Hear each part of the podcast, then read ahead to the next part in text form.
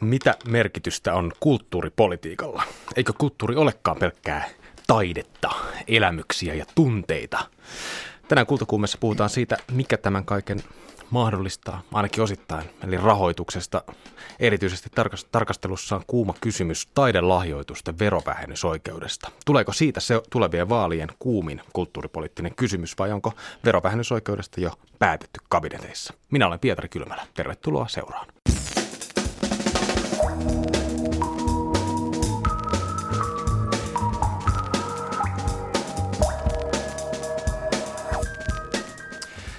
Tämän päivän kultakuumeen keskustelussa haluaisin nostaa esiin kolme pointtia Alexander Stubbia lainaten.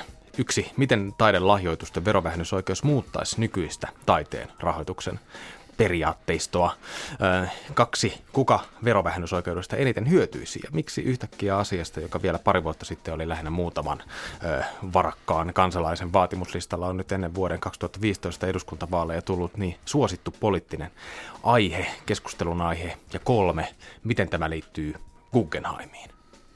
Tervetuloa Kultakumme suoraan lähetykseen toimittaja Aksa Sorjanen. Kiitos, kiitos. Sä oot seurannut kysymystä taidelahjoitusten verovähennysoikeudesta tarkasti viime vuosina. Monelle suomalaiselle on, on tutumpi kotitalousvähennys, toimikoon tämmöisenä vertailukohtana, jossa esimerkiksi kodin remonteista korvataan verotuksesta, verotuskäytännöstä. Taidemaailmassa on viime aikoina puhuttu kiihtyvään tahtiin taidelahjoitusten verovähennysoikeudesta ja tästä toivotaan piristystä taidemarkkinoille ja, ja lisätuloa sitten taidelaitoksille. Toisaalta taas pelätään, että yksityisellä mesenaateella olisi tulevaisuudessa yhä suurempi rooli hyvän taiteen määrittelyssä. Viime viikolla Yle Uutiset uutisoi, että opetus- ja kulttuuriministeriö ehdottaa taidelahjoitusten verovähennysoikeutta tulevaan hallitusohjelmaan tai ainakin hallitusohjelmaneuvotteluihin. Aksa Sarjanen, minkä, minkä takia nyt? Miks, miksi juuri nyt? Tämä on aika pitkään kuplinut asia, että voi sanoa, että varmaan viisi vuotta tätä on jollain lailla lobattu aktiivisesti. Tämä on ollut jo eduskunnassa vuonna 2012 kokoomuksen kansanedustaja Sari Sarkkomaa eduskunnan kyselytunnilla esitti silloiselle valtiovarainministeri Jutta Urpilaiselle, että taide, yksityisten tahojen taidelahjoitukset tulisi saada verovähennysoikeuden piiriin ja mainitsi nimenomaan silloin tässä yhteydessä Guggenheimin. Tämä keskustelu ei kietoudu kokonaan Guggenheimiin, enkä mä sitä hirveästi halua niin kuin tällä G-kirveellä ruveta lätkimään, mutta varmaan... G-kirves, joka tuntuu viime kuukausina vähän tylsistyneen. Joo, G- G-kirves, mutta toisaalta niin kuin ankarasti sen tiimoilta tehdään, tehdään töitä ja myös tämän, siihen liittyen verovähennysoikeuden puolesta tuolla kabineteissa ja kulissien t- takana tälläkin hetkellä, mutta kyllä se on varmaan niin kuin aktivoinut tämän mm. asian ja nostanut agendalle. Suomalaisen taiteen rahoitus on perustunut viime vuosikymmeninä vahvaan julkiseen tukeen, niin apurahojen, taidelaitosten rahoituksen kuin, kuin julkisten taidehankintojenkin muodossa. Yksityinen taiteen rahoitus on Suomessa vielä suhteellisen pientä, mutta toisaalta kasvamaan päin, jos varsinkin jos katsotaan esimerkiksi taidesäätiöiden, erilaisten kulttuurisäätiöiden kasvaa rahoitusosuutta suomalaisessa kulttuurissa. Kuinka, kuinka suuresta muutoksesta olisi, olisi kysymys, jos yksityisiä taidehankintoja ja lahjoituksia tuettaisiin tällaisilla verojärjestelyillä? Tota, se on iso muutos ja nyt mä haluan tavallaan niin kuin itseni positioida sillä tavalla, että siis sehän on välttämätön. Välttämätön muutos yksityiselle rahalle on tarvetta ja jotenkin yksityisen rahan hallittua tulemista kulttuurirahoitukseen, sitä pitää mun mielestä tukea ja se on tärkeä asia – mutta siihen liittyy paljon, paljon ongelmia, että, että se pitää tehdä hirveän hallitusti sen, kaikki seurausvaikutukset pitää analysoida, se tarvitsee paljon julkista keskustelua. Tässä on hirveästi sellaisia aatteellisia pohjavirtoja, jotka liittyy siis sekä kulttuurikeskusteluun, tietyillä poliittisilla suunnilla, poliittisen kentän oikealla laidalla nähdään, että meidän nykyinen järjestelmä, apurahajärjestelmä ja julkinen tuki on jotenkin niin kuin taistolaisen kulttuuripolitiikan peruja ja vasemmistolaisten hippien ja taiteilijaretkujen ja virkamiesten hallussa. Ja jotain ehkä lievää perää tällaisessa ajattelussa onkin. Sitten toisaalta on selvästi nähtävissä, että vanhojen kulttuurisukujen nykyiset vesat, mikä on positiivinen asia, haluaa mm. niin kuin aktivoitua isoisiensä, isoisien jalanjäljissä ja toimia mesenaatteina. Mutta se mikä on ongelma on se, että jos syntyy, puhutaan ohjausvaikutuksesta, jos yksityinen tuki rupeaa niin kuin eri syistä ohjaamaan niin, että julkinenkin tuki alkaa hakeutua samoihin suuntiin, jotka saa yksityistä rahoitusta, niin siitä voi aika nopeasti syntyä sellaisia kerrannaisvaikutuksia, jotka on hallitsemattomia. Se voi lähteä nopeasti murentaa meidän apurahajärjestelmän pohjaa. Se voi niin kuin, raskaita instituutioita, orkesterilaitosta, ää, muutamia laitosteattereita, niiden rahoituksen mm. pohjaa lähteä muuttamaan. Otetaan linjoille heti tähän alkuun. Ylijohtaja Riitta Kaivossa ja opetus- ja kulttuuriministeriöstä. Hyvää iltapäivää. Hyvää iltapäivää. Minkä takia opetus- ja kulttuuriministeriö haluaisi tämän äh, taidelahjoitusten verovähennysoikeuden seuraavaan hallitusohjelmaan? No, tota, me ollaan tehty täällä ministeriössä paitsi tämmöinen tulevaisuuskatsaus, minkä kaikki muutkin ministeriöt on tehnyt tämmöiset yleisluontoisemmat linjaukset ja sitten sen lisäksi vielä täällä taide- ja kulttuuripolitiikan osastolla mietitty, että mitä tämmöisiä niin kuin konkreettisia toimenpiteitä olisi, olisi sellaiset, jotka, jotka sitten toteuttaisivat näitä linjauksia ja millä tosiaan mm. yhtenä, yhtenä esityksenä olisi se, että pitäisi selvittää – lahjoitusten verovähennysoikeuden ja muun yksityisen rahoituksen lisäysmahdollisuudet mm. ja ne vaikutukset kulttuurin rahoitukseen. Ja tietenkin se meidän ajattelu lähtee täällä siitä, että nämä julkiset varat, ää, olkoon kysymys valtion tai kunnan rahoituksesta taiteeseen ja kulttuuriin, niin on, on pienentyneet viime aikoina. Mm. Ja toisaalta sitten halu edistää suomalaista kulttuurielämää sisältöjen kautta ja kiinnostavuuden kautta laaja-alaisesti kaikille ihmisille ja, ja mit, mitä mahdollisuuksia sitten olisi näissä taloudellisissa ja julkisen talouden vaiheissa tehdä tätä työtä, niin, niin me ollaan haluttu, että selvitettäisiin mm. se, miten voitaisiin yksityistä rahoitusta käyttää enemmän. Onko Ää, mm. on, onko nyt sellainen tilanne, että, että, että jos suomalaista kulttuurin tukea halutaan kasvattaa, niin se, se tapahtuu nimenomaan yksityisen rahoituksen kautta? Että siellä se kasvupotentiaali on.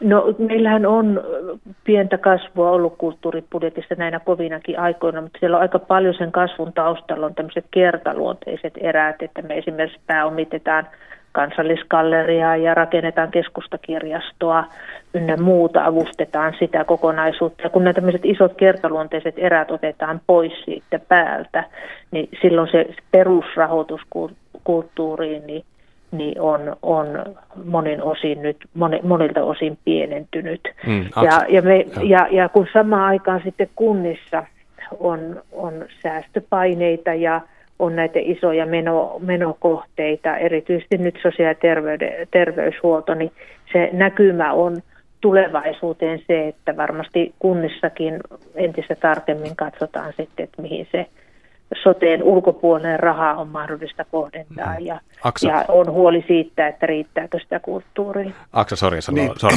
Tässä on mun mielestä hirveän tärkeää, kun puhutaan tästä rahasta ja puhutaan budjettikokonaisuuksista, niin kulttuurirahoituksen osalta muistaa se, että erittäin suurelta osalta se ei ole vero, verorahaa, jota jaetaan, vaan se on opetus- ja kulttuuriministeriön kautta kierrätettäviä veikkausvoittovaroja, jolloin tavallaan se – ikään kuin lähtökohta on, on eri asia kuin jos puhutaan esimerkiksi puhtaasti verovaroista kehitet, kerätyistä soterahoista.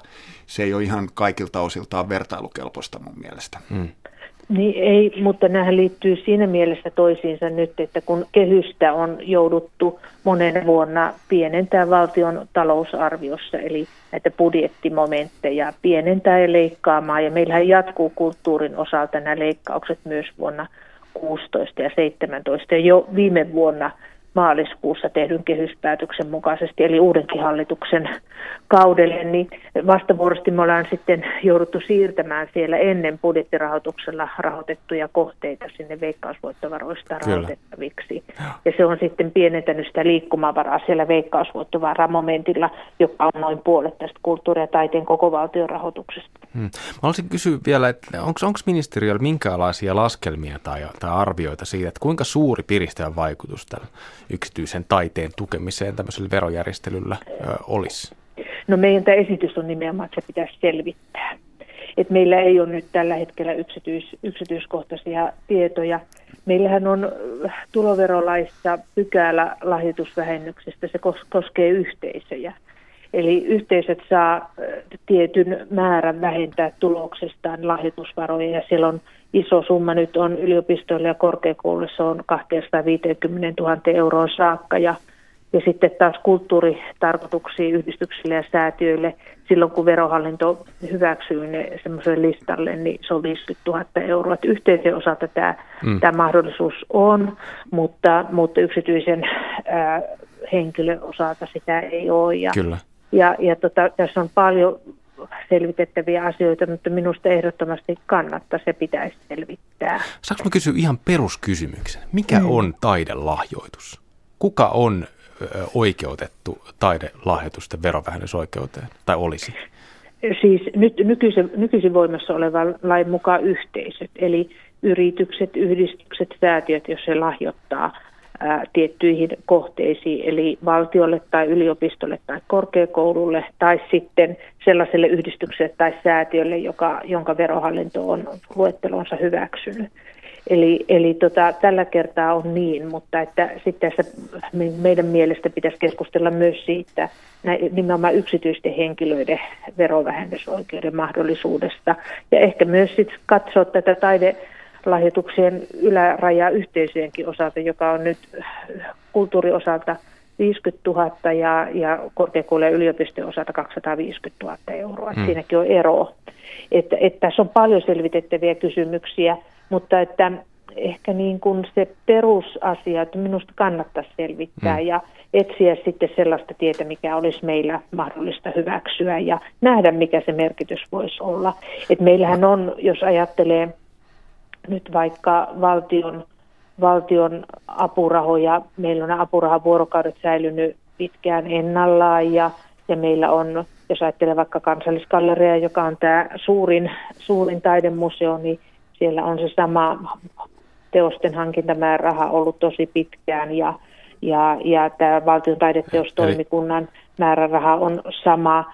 Ja, ja Eli, eli kyllä meillä paljon olisi mahdollisuuksia, että kyllä varmaan me ajatellaan sillä tavalla, että nämä lahjoitukset voisivat olla sitten osoitettuja mm. erilaisille taide- ja kulttuurilaitoksille niiden toimintaan. Tämä taidelahjoitusten verovähennysoikeus olisi epäsuora taiteen rahoittamisen muoto. Oletteko te ministeriössä miettineet, että minkälaisia ohjausvaikutuksia nimenomaan taiteen sisältöihin näillä taidelahjoitusten verovähennysoikeudella olisi, koska, koska t- tähän liittyy paljon pelkoja siitä, että, että tämmöiseksi ikään kuin hyviksi koetut ö, vertaisarvioinnin ja julkisen, julkisen tuen ikään kuin arvioinnin muodot heitettäisiin romukoppaan tai jollain tavalla val, vallattaisi ikään kuin yksityisten ö, mesenaattien mielen mukaan?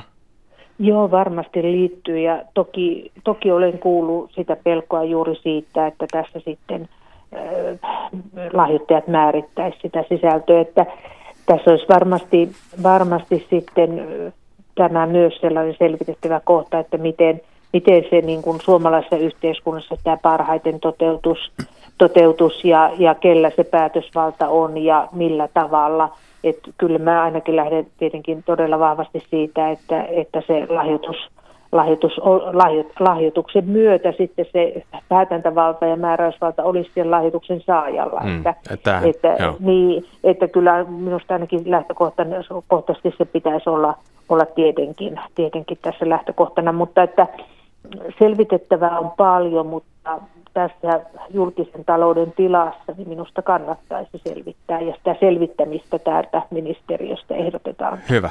Okei, Riitta Kaivosulle, kiitos, kiitos puhelusta. Me jatketaan Aksa Sorjasen kanssa, jolla on pitkään ollut jo sormi pystyssä taas.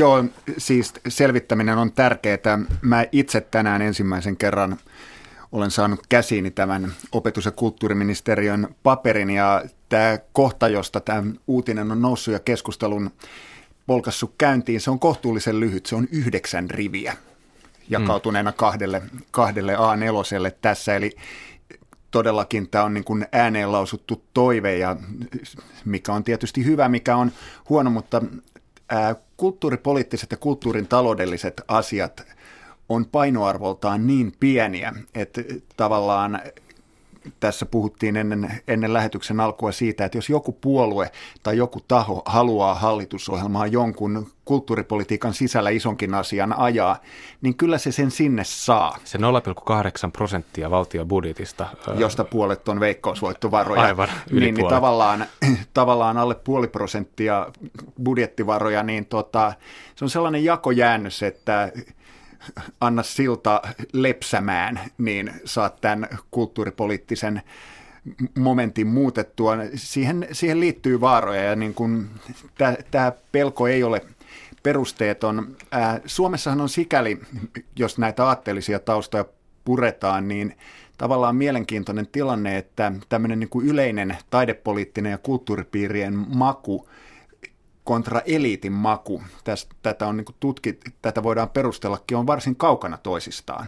Ja esimerkiksi Suomen kulttuurirahaston lahjoituksista juuri Facebook-seinälläni veli Markus Tapio SKRstä, joka on siis merkittävin kulttuuria tukeva säätiö. Säätiöiden merkitys on korostunut viime vuosina mm, voimakkaasti, mm. kuten tässä OKM-paperissakin todetaan, kertoo, että niin kuin varsinaisesti todella varakkaat ihmiset ei lahjota merkit, niin kuin siinä määrin merkittävästi tue mm. SKRn toimintaa, kuten esimerkiksi keskiluokkaiset ihmiset. Ja tavallaan tämä makujenkin ristiriita saattaa olla yksi syy niin kuin verojärjestelyjen lisäksi, että tätä tukea ei, ei valu. Ja tästä tämä sitten taas menee tavallaan nimenomaan palautuu sit sitä kautta tähän, että kuka määrittelee, mitä on hyvä mm. taide ja mikä, mitä on huono taide ja sitten niin poliittiset kytkennät nousee sitä myöten pintaa. Ja tämä on, tämä on hirveän monitahoinen ja vaikea asia ja sen takia mun mielestä tähän liittyvä niin kuin suuri pelko on se, että tämä tulee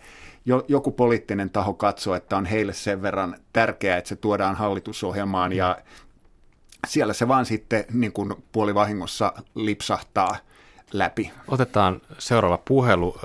Nyt tällä kertaa Suomen taiteilijaseuran hallituksen puheenjohtajalle Satumina Suorajärvelle. Hyvää iltapäivää. Iltapäivää. Miten, miten kuvataiteilijat suhtautuu taidelahjoitusten verovähennysoikeuteen ja nimenomaan tämän ikään kuin ohjaavuusvaikutuksen ö, mukaan? No, ja, jaatteko te ikään kuin tämän, tämän ö, jo, jo, jossain määrin ehkä yleisenkin pelon, että tässä täällä tulisi olemaan tämmöisiä niin kuin vahvasti taiteen sisältöihin liittyviä ohjausvaikutuksia?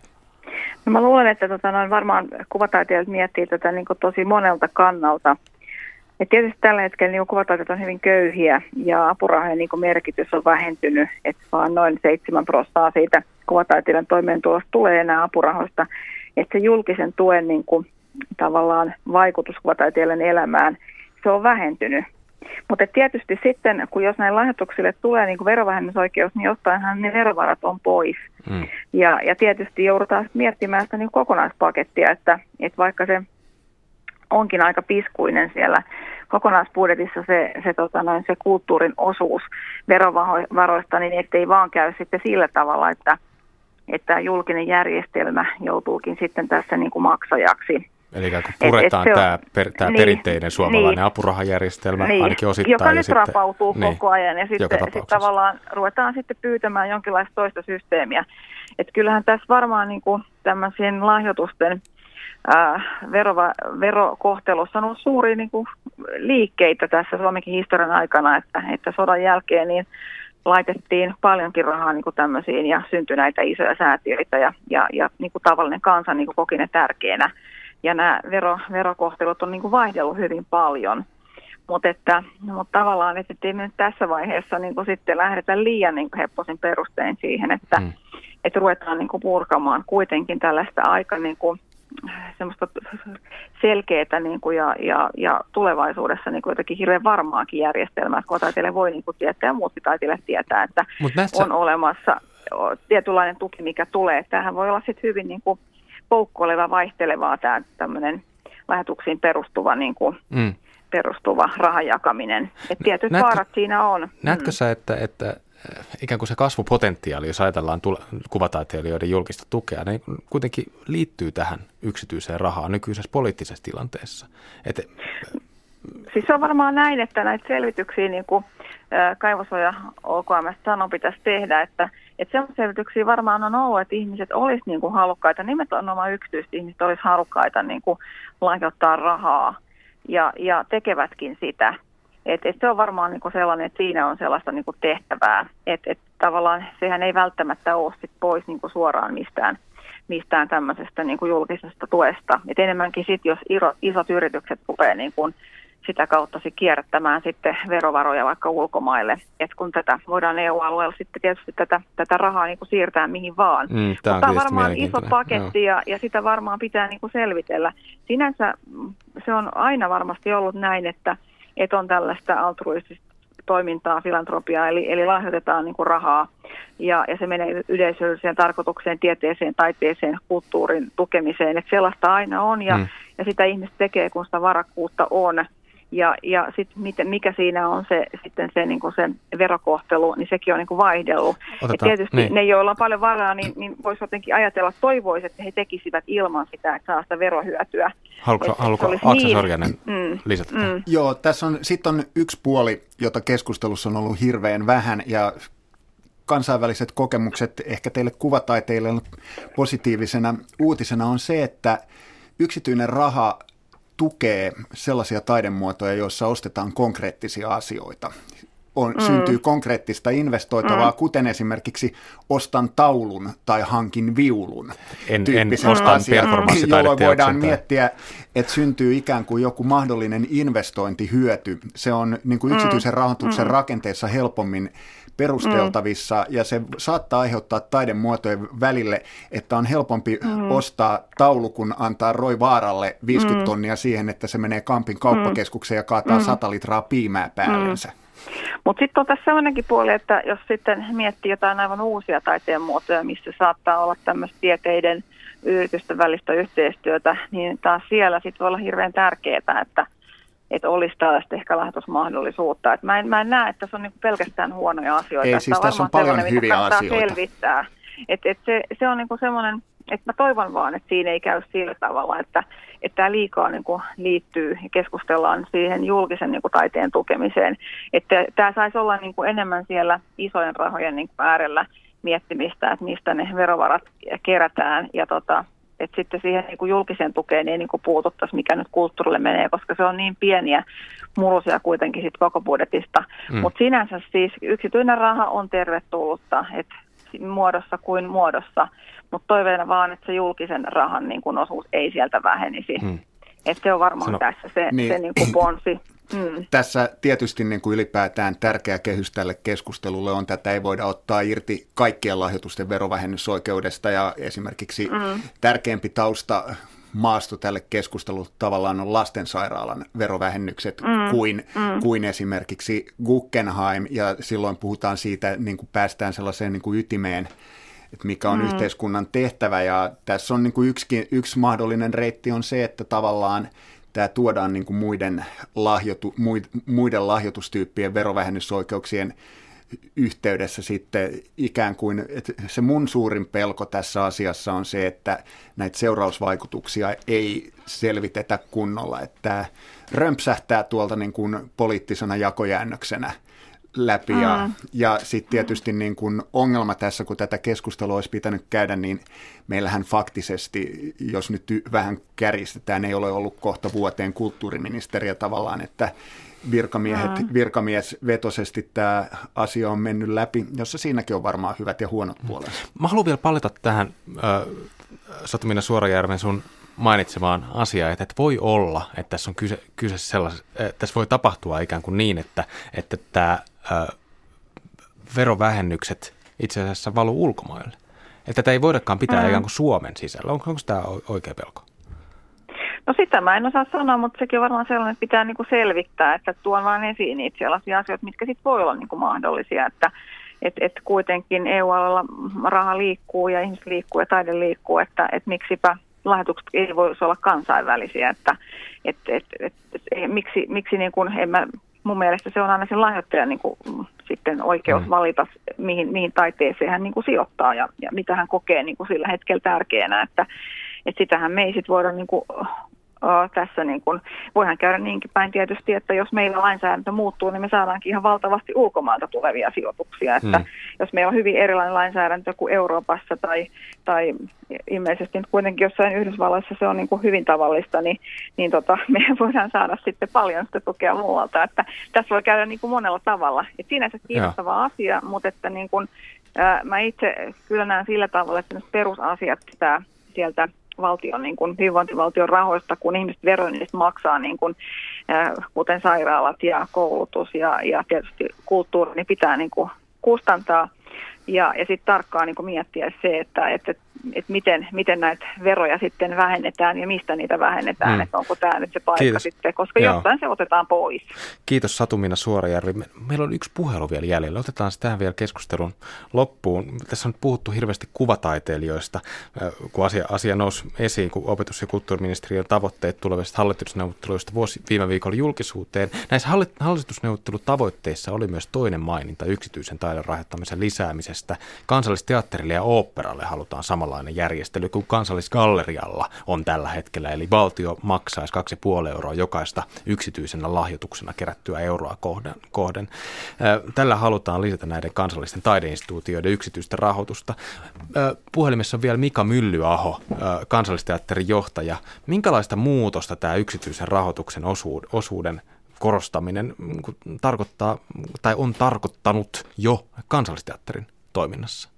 No lähtökohtaisesti puhutaan aika pienistä summista, niin, äh, kymmenistä tuhansista, mutta tota, se on tietysti kysymys siitä, että jos tälläkin hetkellä viimeisen viiden vuoden aikana kansallisten tukea on leikattu melkein puolitoista miljoonaa äh, indeksien poistumisen muodossa, niin tota, kyllä se tarkoittaa, että täytyy keksiä uusia ratkaisuja ja totta kai katsomme sivusta, miten kansallisgalleria tämän asian järjestää. En osaa sanoa, osa, osataanko itse järjestää vastaavia keräyksiä tulevaisuudessa, mutta mahdollisuus se täytyy löytää tällä hetkellä yksityinen rahoitus. Meillä on jo tällä hetkellä ollut jotakin, että yksityinen rahoittaja on rahoittanut jonkinlaisia tapahtumia tai näytelmän. Mm, mainitsit kiertue-esityksestä esimerkiksi. Joo, esimerkiksi, esimerkiksi tälläkin hetkellä tutkitaan sitä, että jos yksityisrahoitus voi rahoittaa kiertueita, muun muassa esityksiä on kutsuttu äh, Väli-Amerikkaan ja, ja, ja Venäjälle ja, ja tota, tällä hetkellä niihin ei ole rahoitusta, niin tämä on yksi malli. Tota, olisiko tästä taidelahjoitusten verovähennysoikeudesta, olisiko, olisiko sille mitään merkitystä teatteritaiteen rahoituksen kannalta vai koskeeko tämä eniten ikään kuin just kuvataiteita, tämmöisiä ö, taidemuotoja, joissa on joku tänne myytävä teos? No kyllä, kyllä se varmaan niin on, että, että siihen suuntaan se hyöty ja se ajatus niin kuin kohdentuu paremmin, mutta toki tietysti niin kuin sanoin, niin kuin toisin tuossa, että yksityisrahoittajat voisi lähteä suoraan rahoittamaan jotakin produktiota. Mm. Ja tätä on jo tutkittu, että jotkut firmat, firman kanssa on käyty keskustelua, että ne rahoittaisi produktion, joka maksaa yleensä noin 200 000 euroa, niin rahoittaisi se vaikka kokonaan. Mm. Niin tämmöisessä tapauksessa verohyöty on aika suuri. Yeah. Ja toisaalta, niin jos ei koske meidän aiheisiin ja sisältöihin, niin silloin se on hyvä. Mm.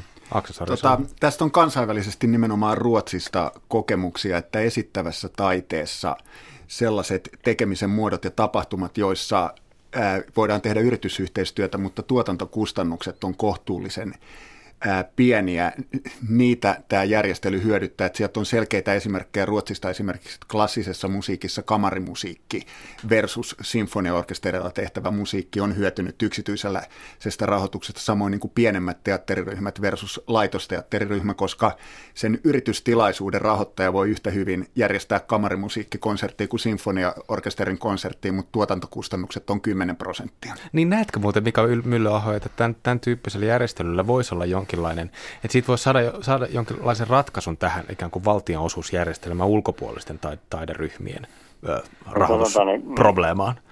Niin, siis se probleemahan on suuri, että varmaan tässä tulevaisuudessa tullaan tekemään varmaan remontteja ja muuttamaan näitä rahoitusjärjestelmiä, mutta toisaalta yksi malli ainakin, millä voisi saada pienelle ryhmälle niin kuin tuosta tietynlaista kohdetukea sieltä, ettei pelkästään näitä kulttuurirahastoilta tai muista, koska tällä hetkellä hakijoiden määrä on niin kuin 50 prosenttia niin kasvaneet, niin tota, tämä voi siinä olla tosi hyvä, hyvä mm. idea. Mennään, kiitos Mika Myllyaho tästä näistä, näistä kommenteista. Mä haluan nyt vielä Aksa sulta kysyä tästä Guggenheimista.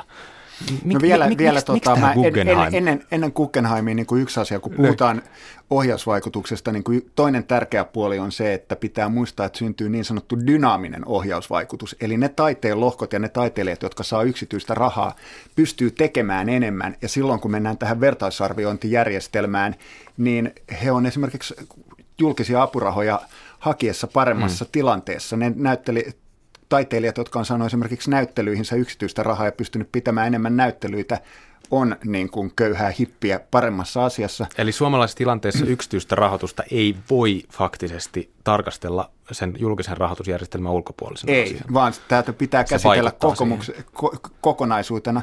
Miksi Guggenheim? No siksi Guggenheim, että siihen on liittynyt tämä keskustelu tavallaan pullahti pöytään, niin kuin mä sanoin Sari Sarkkomaan 2012 eduskunnassa tuomana, jolloin hän erikseen mainitsi Guggenheimin verovähennysoikeudet. On ollut Jan Vapaavuori, ministerinä on ollut niin kuin voimakkaasti tämän puolelta Guggenheimia lähellä olevat tahot. Bernd Arel, Ruotsin kansallisgallerian johtaja, spekuloitu mahdollinen Guggenheim-johtaja on liputtanut voimakkaasti ruotsalaista mallia julkisuudessa Suomeen Ylen haastattelussa ja sen lisäksi Guggenheimilla on poliittisesti niin kuin vahvin tota, yksityinen lobbausfirma, mm. eli Milton. Ja sä, sä, oot takana, jolloin... sä oot kirjoittanut Suomen Kuvalehdessä, että tämä on itse asiassa jengi, tämä Guggenheimin takana oleva jengi on se, joka, joka poliittisesti myös ajaa vahvasti Ai, Aika pitkälle mä en on niin kuin vaarallista ja lapsellista vetää yhtäläisyysmerkit, että nämä samat ihmiset, mutta sanotaan siellä on hyvin voimakkaasti samoja ihmisiä. Ja tota, monilla heistä on niin kuin vilpitön tarve ja halu toimia mesenaattina suomalaiselle taiteelle, ja se on hieno, ja heidät pitää niin kuin pystyä toivottaa tervetulleeksi heidän, heidät ja heidän rahansa tähän järjestelmään, mutta se pitää pystyä teke, tekemään hallitusti, ja on suuri vaara, että se näin ei tule käymään. Hyvä. Kiitos Aksa Sorjanen. Vuonna 2008 alkanut talouskriisi iski pahasti Espanjaan. Vaikka talouden suuret luvut ovatkin alkaneet näyttää merkkejä paremmasta, odotetaan työttömyysasten pysyvän vielä vuosia yli 20 prosentissa. Talouskriisi on vaikuttanut myös espanjalaisten taiteilijoiden elämään. Kokonaisia taiteen aloja on pyyhkiytynyt pois jo heti talousvaikeuksien alkaessa. Espanjalaisten taiteilijoiden tilanne on tällä hetkellä hyvin vaikea, kertoo Zaragozan yliopiston apulaisprofessori, performanssitaiteen tutkija Victoria Perez Rojo. Well, it's very difficult because already in the in the very first years of the crisis, it was already clear that there were certain uh, spheres, uh, certain fields of artists that were totally swept away. I mean, the ones working internationally, they still get funds and co-production of big institutions in Spain and outside Spain, and then they can survive, and it's okay.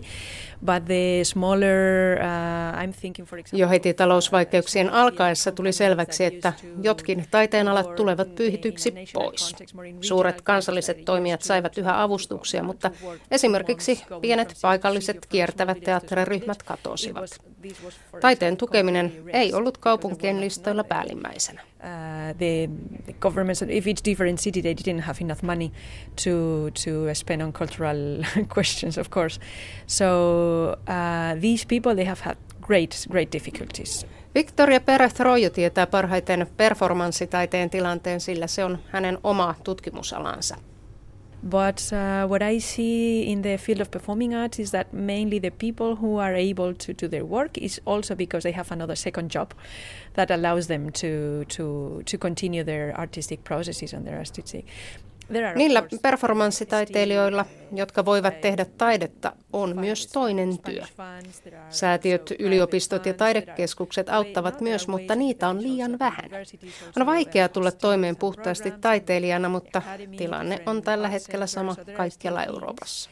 but um, they are not so so many or not enough to, to survive just by being an artist or it's difficult it's quite difficult but I think it's quite difficult in, in every country nowadays, no, with the with the neoliberal trends we are we are living in, no. Taiteilijoilla on useita tapoja heijastaa ja työstää taloudellista tilannetta teoksissaan. Vaatii luovuutta jatkaa työskentelyä ja tehdä tilannetta näkyväksi. Uh, that there was a choreographer in Barcelona who uh, decided to create a, um, a stamp, as no, uh, Eräs barcelonalainen koreografi esimerkiksi suunnitteli leiman, jonka hän löi kaikkiin teoksensa käsiohjelmiin yhdessä muiden rahoittajien merkkien kanssa. Tuo leima kertoi, että hänen toinen työnsä on mahdollistanut tämän teoksen tekemisen. Which was clearly making visible that, um, that there is a second economy sustaining this one. Taiteen verotus Espanjassa on kova. Victoria Pérez Royo muistelee sen olevan jopa 24 prosenttia. Esimerkiksi pornon verotus on huomattavasti matalampi, there is also interesting strategies. Like for example, there, I don't. Uh, there there was a collective uh, of artists that they decided to, in order to make a catalog, an artistic catalog, not to have to pay so many taxes, they decided to put a pair of images, of porn images in there. No, like like beautiful creative solutions in order to pay only seven seven percent taxes and not twenty four percent.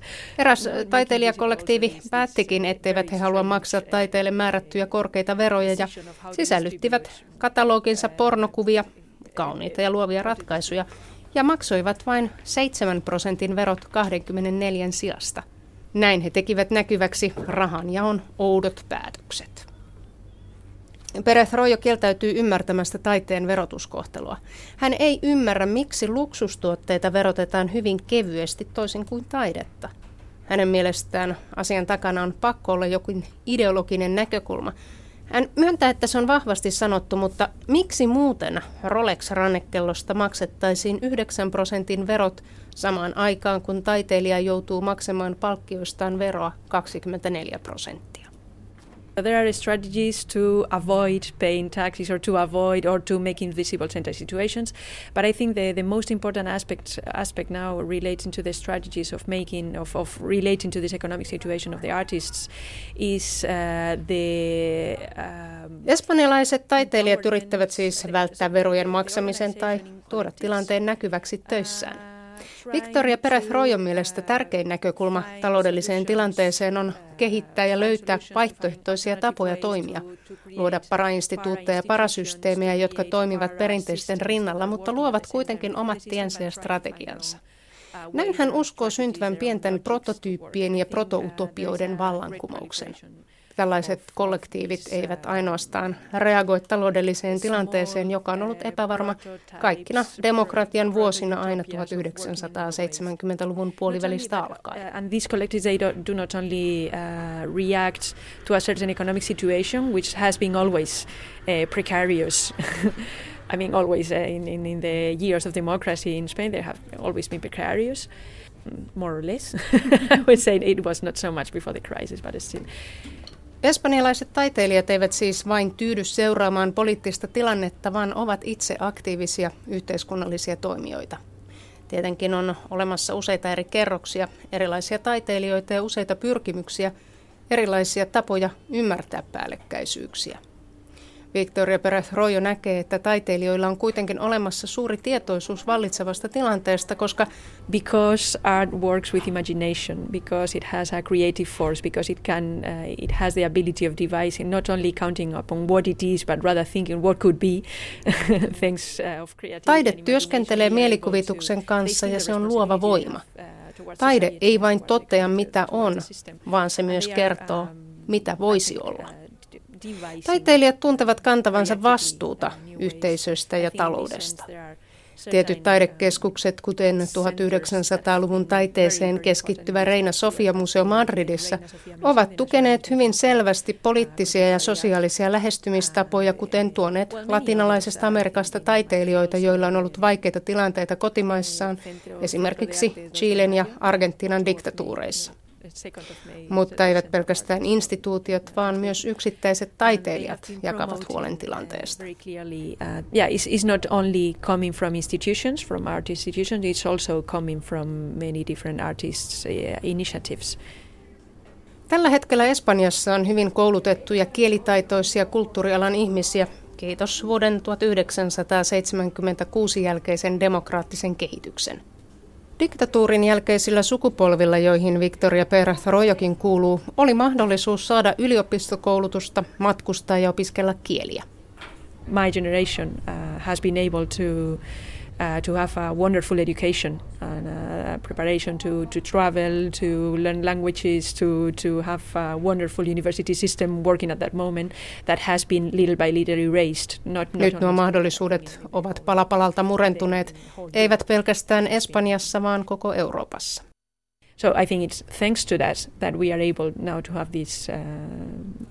Tuolle ajalle kuuluu kiitos siitä, että ihmiset nyt järjestäytyvät itse ja luovat vaihtoehtoisia mahdollisuuksia. So I, I don't know what will happen now, uh, but I don't think... Peret Rojo ei tiedä, mitä nyt tulee tapahtumaan. Päättäjät eivät viimeisten viiden vuoden aikana ole juurikaan olleet kiinnostuneet kulttuurista, älyllisyydestä tai taiteesta. Tämänhetkisillä toimilla ei saada hyviä tuloksia aikaan tulevaisuuteen. I mean the model coming from the government, uh, both cultural, intellectual, artistic, it's not one that could bring, uh, that could give uh, good results in the long term, no, in 20 years when these people are the ones occupying the field, no? Kertoi Saragosan yliopiston apulaisprofessori Victoria Peres Rojo. Toimittaja oli Airikka Nurmela. Ja nyt studioon on saapunut toimittajakollega Anu Heikkinen päivän kulttuuriotsikoiden kanssa. Mitä, mitä tänään on tapahtunut?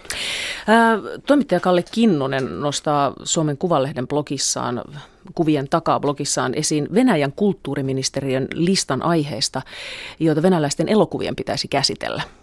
Oletko, Pietari, tutustunut tähän listaan?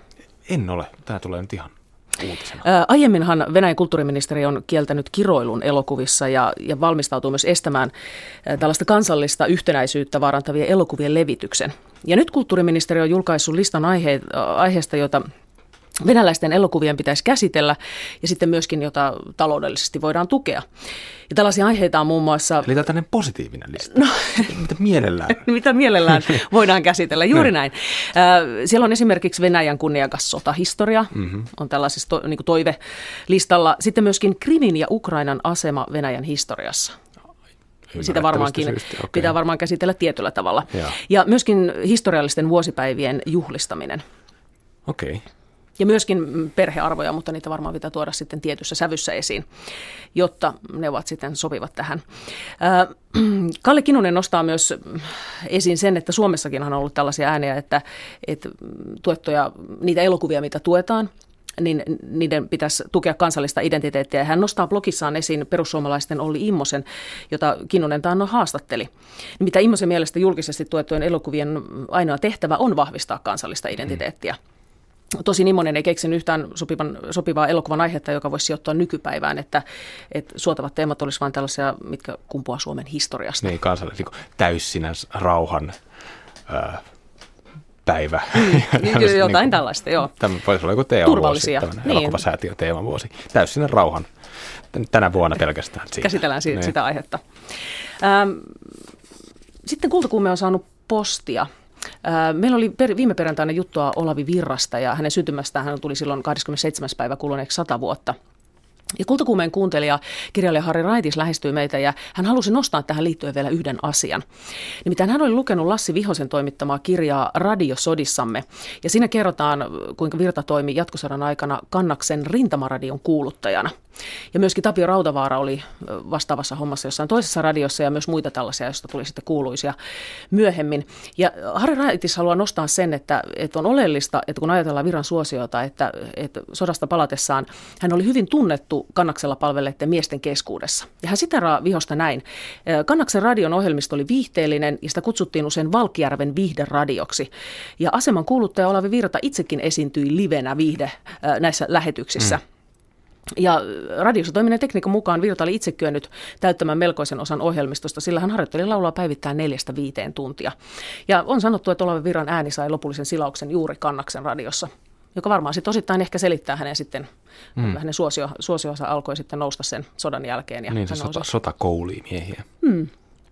Ja Tapio Rautavaarasta oli tuosta lyhyesti puhetta, niin hänestä kertova dokumentti hän esitetään tänä iltana teemakanavalla uusintana. Mm, tämmöinenkin mm. vielä.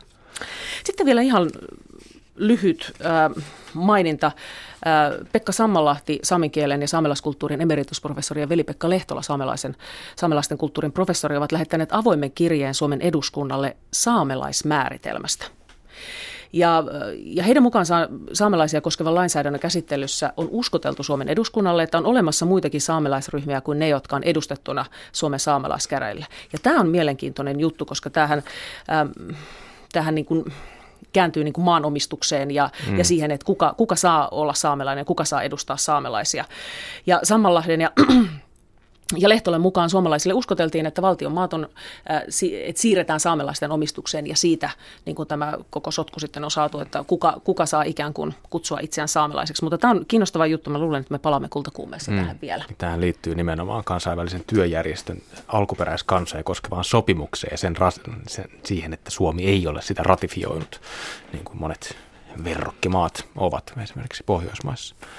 Öö, mainitsin tähän vielä, tuossa silmään, että tähän Next Helsinki-kilpailuun on poikinut yli 200 vaihtoehtoa Guggenheimille. Tämä Next Helsinki on tämmöinen vaihtoehtoinen kaupunkisuunnittelukilpailu täällä Helsingissä, jossa haetaan ideoita Guggenheim Helsinki-museon suunnitelmalle tuonne Helsingin etelärantaan eiköhän tähänkin.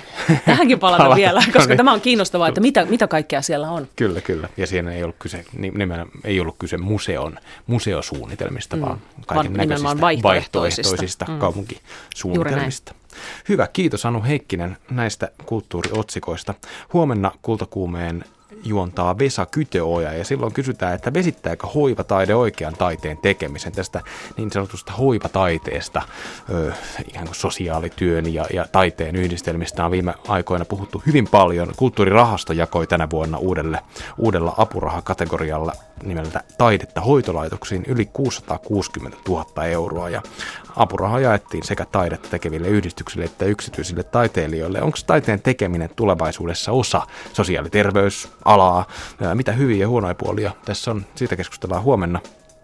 Ja kuullaan hieman myös muumibaletista kansallisbalettiin, nimittäin perjantaina äh, ensi iltaan tulevan Muumipeikko ja Pyrstötähti-baletin tanssijat Jani Talo ja Tiina Myllymäki kertovat, että millaista on tanssia yli 40 asteisessa muumipuvussa, muovin puvussa balettia, minkälaista on muumien elekieli. Äh, ja kolumnistina huomenna on myös Otsa Kantokorpi. Kuulemiin.